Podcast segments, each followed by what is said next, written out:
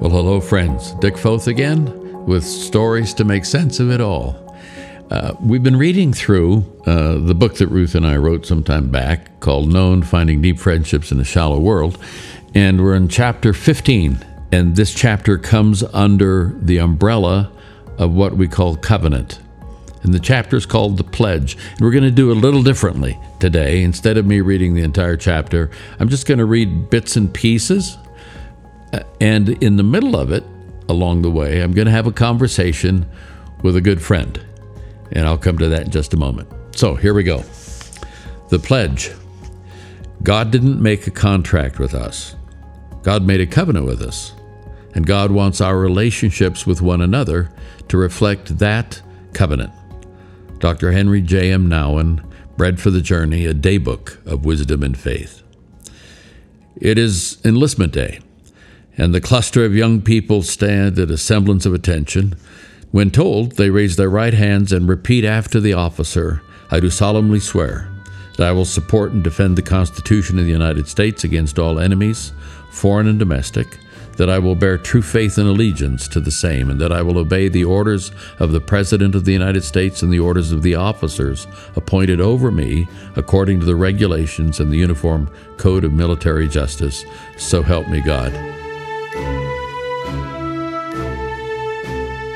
This is Foth now parenthetically saying that I have not been in the military. I did take one uh, semester of Air Force ROTC at Cal Berkeley 100 years ago. but, but, when I talk to military people, they just roll their eyes and say, yeah, that's not military, that's philosophy or literature or something. So, so I have never said this pledge that I'm reading to you, but, but I've said other pledges. Back to the book. The statement can be called a pledge of allegiance, an oath, or a promise, but at its heart, it's a covenant. A word that has fallen out of favor uh, or fashion, actually. That's unfortunate. Covenant carries a punch. Covenant suggests a depth of relationship the contract culture doesn't quite grasp. The very idea has gotten lost along the way.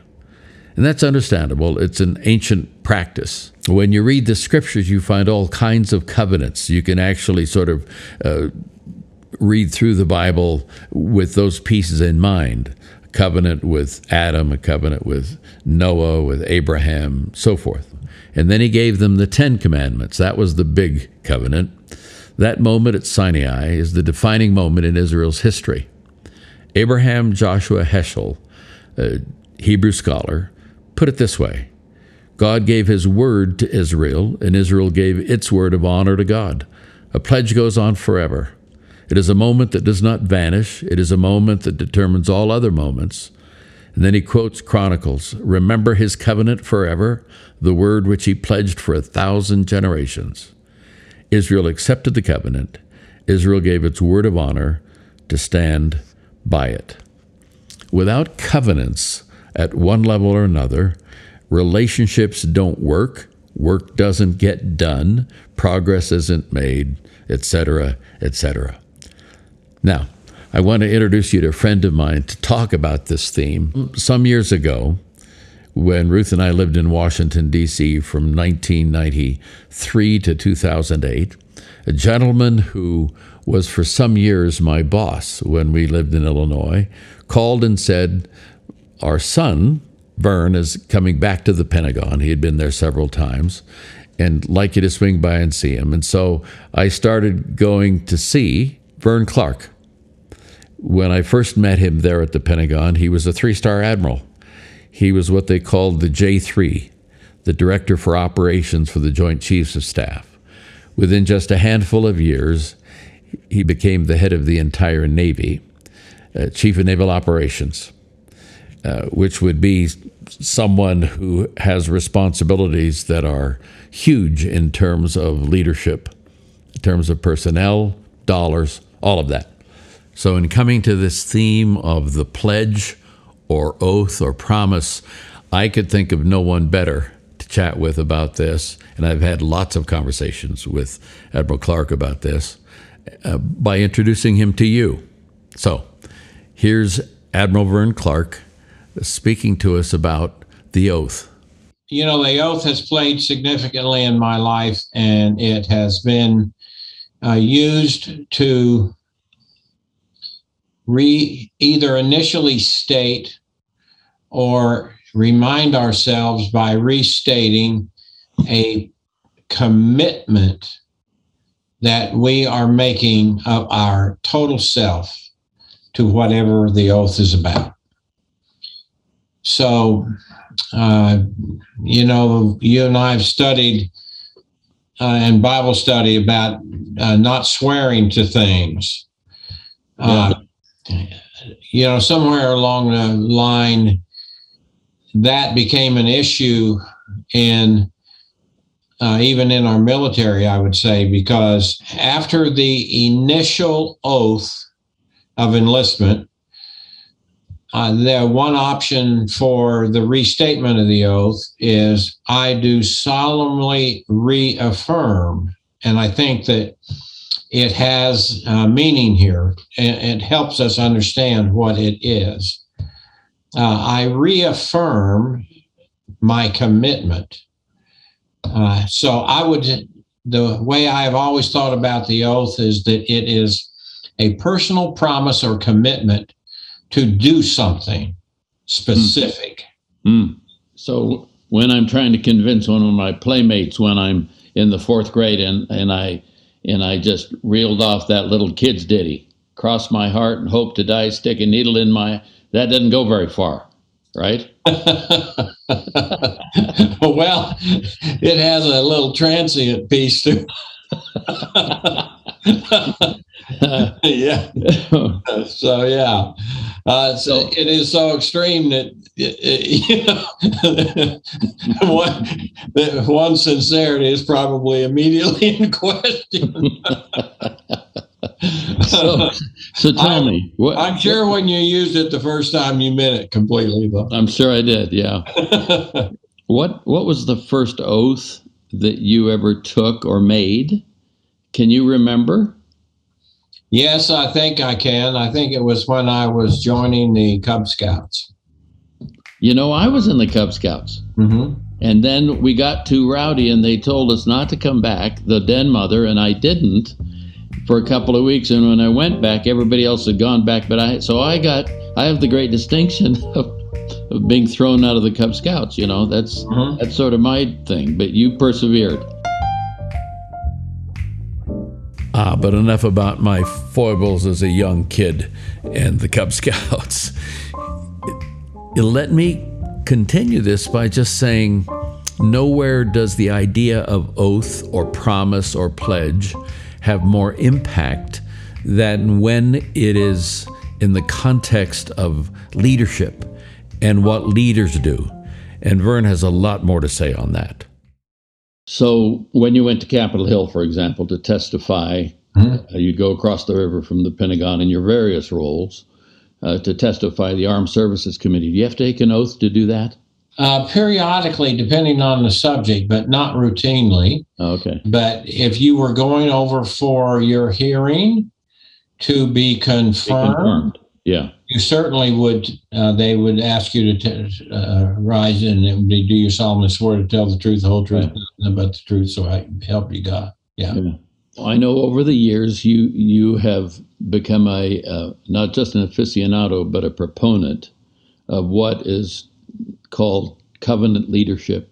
Can Yeah. you give us just a snapshot of where that came from, whether it's books or people or whatever, and then how that played out? Let's just take a few minutes and talk to us about that. Yes, well, so I got that from initially from Max De Pree, and the title of the book was "Leadership." The leadership is an art, Mm-hmm. and Dupree was uh, chief executive of a furniture company, and you know, over the years became laudatory and uh, for his leader, the leadership principles that he taught. And actually, I didn't know that I was going to bump into covenant leadership. I didn't pick up the book to go find that. I did pick up the book to uh, uh, see what he had to say about something that I had read that said he spoke about the things leaders do, and that the first thing that a leader is called upon to do is to define reality. Mm. And that really appealed to me. I would say that's what I was after when I picked up the book. What I came across were these incredible series of truths that I heard him talk about that had great meaning to me. It became uh, the most uh, the book besides the Bible that I picked up most often to read and reinforce uh, themes. How about sharing two or three of those truths that you like? Well, so like? what was so appealing to me with covenant leadership was the fact that the act of leadership was a two way relationship, not a one way relationship. And I will tell you, Dick, that in my observation of leaders, you know, sometimes I would talk about a book that I read years ago called Bad Leadership. Yeah. We automatically presume when we use the word leadership, we presume goodness, don't we? Yeah, yeah. But the reality is, is that and you may have been in an audience where I've done this, where I ask people to raise their hand if they had a bad leader. I've never been in an audience when I ask that question that less than 90% of the people in the audience raised their hand. Oh, man. That they had bad leaders. So, this first truth then is that leadership is a two way street. What are, what are another couple of truths in, in that cluster? Well, so the truth, the, another truth is that the relationship does not prosper if there aren't mutual investments in the activity that is occurring inside the organization where leadership subordinate relationship uh, is established and is uh, going on every day. So, in my conversation with Vern, he talked about having the stage as Chief of Naval Operations to pursue some of these ideas. Basically, I was incredibly turned on by this whole idea that in an organization you could talk about uh, something other than that you had a boss and you had a subordinate. Mm-hmm. That you had a boss, but the boss had obligations in that relationship. Hmm. And of course, it fits so nicely, Dick, with the fact that we took an oath to serve. And of course, the oath that occurred for a young sailor was I do solemnly swear that I will support and defend the Constitution of the United States against all enemies, foreign and domestic. I will bear true faith and allegiance to the same. And I will obey the orders of the President of the United States and the orders of the officers appointed over me. Now, to many leaders, it stopped right there. Mm-hmm. And you know what I said to the Navy? Uh, I said, no, no, no, it doesn't stop right there. Uh, and my question on day one to the Navy was that sailor promised that, and this is covenant leadership, and you're the boss. What do you promise in return?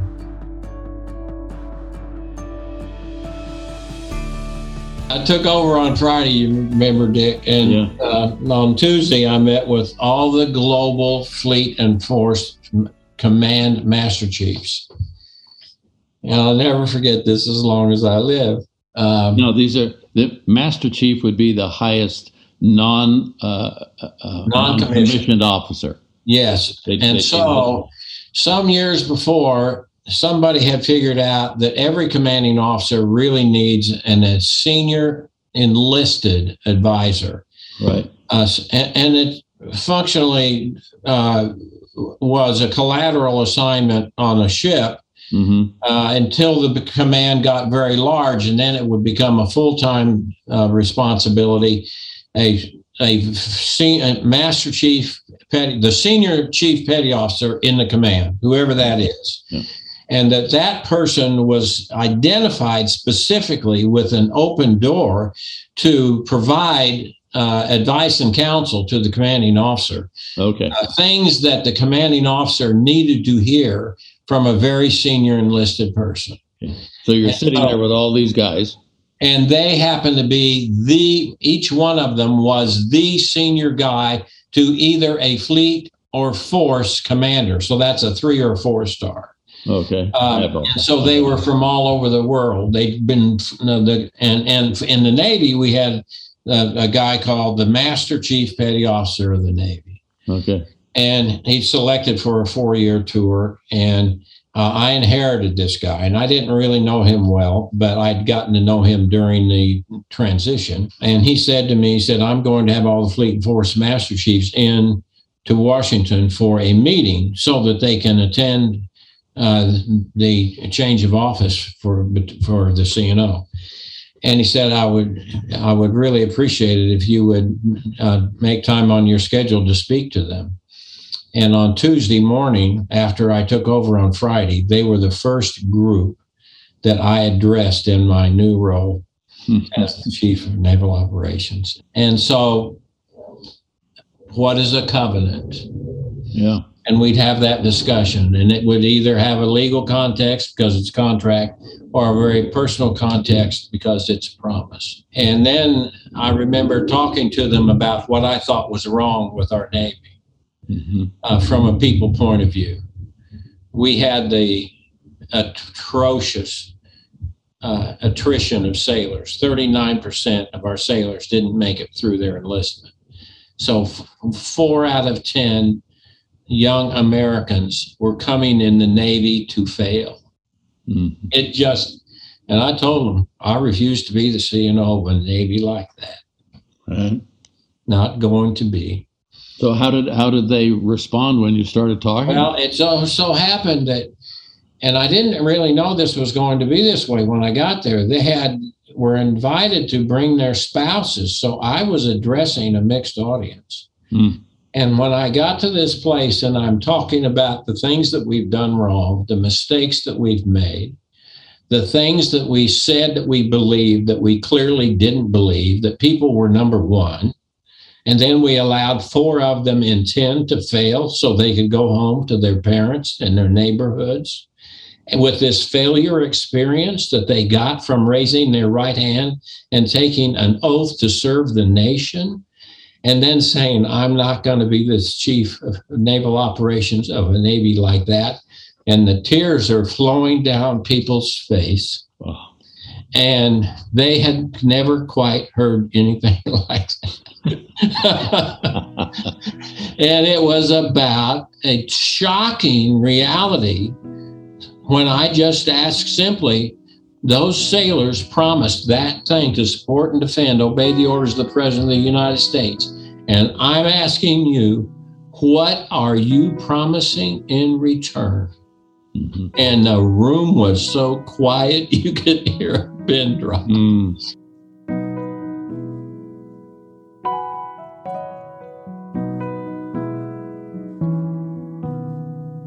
Course, at the heart of covenant and the whole discussion is who am I as an individual? What does that have to do with my integrity? And so I I was constantly talking to our people and and this discussion started big time with our admirals. Who are we? Who do we say that we are? Is that a familiar that that that phrase isn't that that Jesus said, "Who do people say that I am?"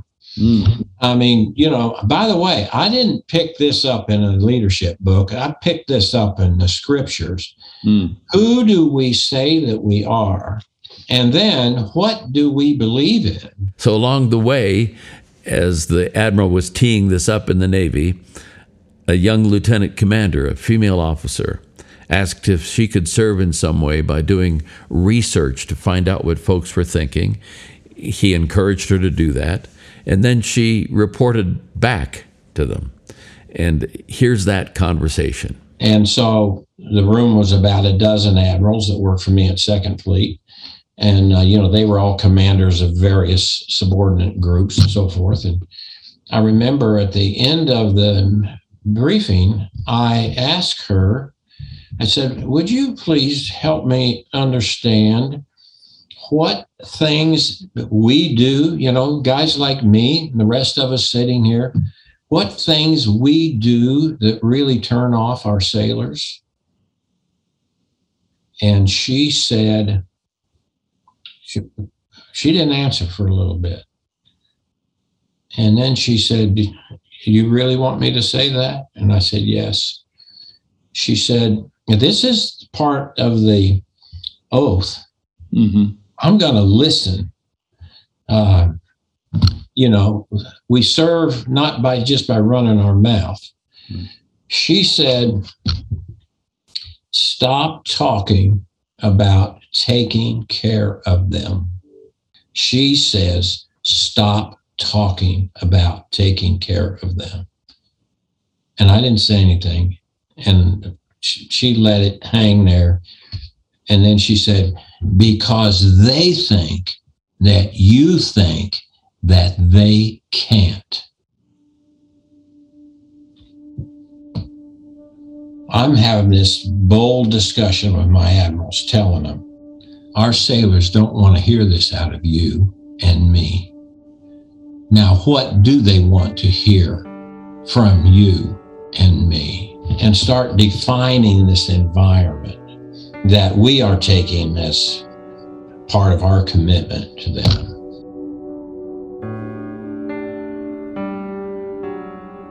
So, covenant is only language, it's only words until the rubber hits the road, if you will. And he, he told me, Vern told me about this time in Japan where the young man asked him directly a question about, So, what are you going to promise us? And this was his response. It wasn't Yokosuka, it was at the Naval Air Station in Atsugi, Japan. And uh, it was the big movie theater. And he was standing on the side of the wall over there, all the seats were full. And he asked this question. And I said, uh, so, the most important promise I make to you personally is this and this issue I will get you the resources so that you can make a difference for the United States of America. Hmm. You. I will see to it that you get the best training that we know how to deliver to you. I will see to it that you have the other resources that, you know, boom, boom, boom. So that, and you know, I mean, this is a resource, this is a commitment that costs you billions of dollars. Sure. But instead of spending uh, $2 billion to build a new destroyer, the first thing I did was take a billion eight and I spent every last penny of it on turning, starting the turnaround to fix readiness. Within two years, you know, we had gone from having two and a half carriers ready to go at any given time to having six ready to go anytime and another two and all the ships that went with them. So we think about that thing called war that no one in his or her right mind wants we think of that as between nations and all of that, but there's a battle that comes earlier than that, and that's the battle for people, for strong and good people. And that's where the whole idea of retention came into play here. And Vern is so articulate when he talks about that because retention of people who have been trained is a huge deal in leadership. And we're going to wrap up with this segment. But the kids responded to this, Dick, which is why we had the best retention that ever occurred in the history of the Navy. Wow. I mean, the response was stunningly immediate. I mean, I never ever thought that winning the war for people would be realized in my time, Dick.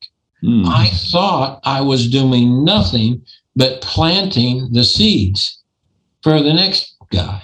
The Navy could not believe what was happening to itself. Mm-hmm. But they loved the new message. The new message was covenant leadership. Bosses are held accountable for what they promise in return. This that was the biggest thing that changed the environment overnight. So, where were you two years down the road with? Two years down the road, and uh, start of the third year, the chief of naval personnel called me and said, Admiral, we got a really big problem. And I said, uh, Gosh, Norb, what is it? He said, It's retention. And I said, What do you mean we got a big problem? It's better than it's ever been in history. He said, That's the problem. he said, We have a number of sailors that were waiting for the new fiscal year so that they could reenlist because they wanted to reenlist, but they also wanted to have a reenlistment bonus. And he said, first term retention right now is 83%. He said, boss, we don't know how to run the Navy like this.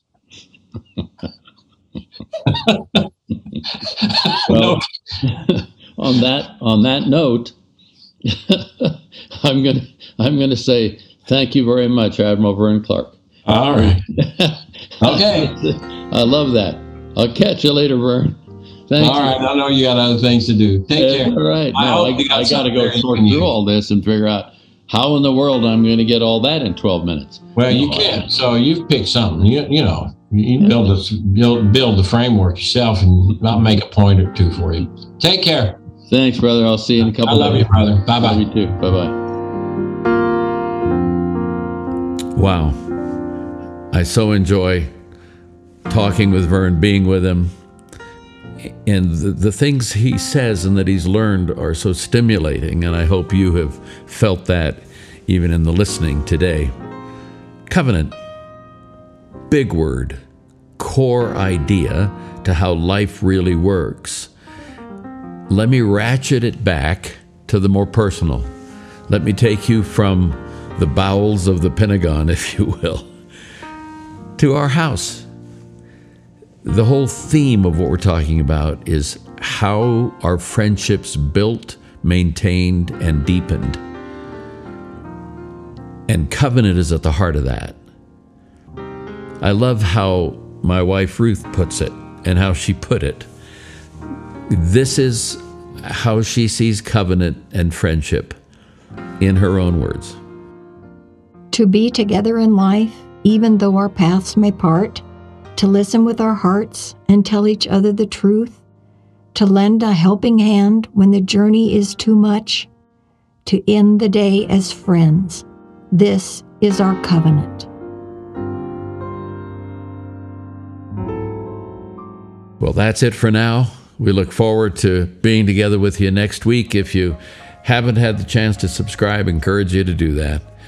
And understand that the covenants we make, small and large, are the things that frame our entire lives.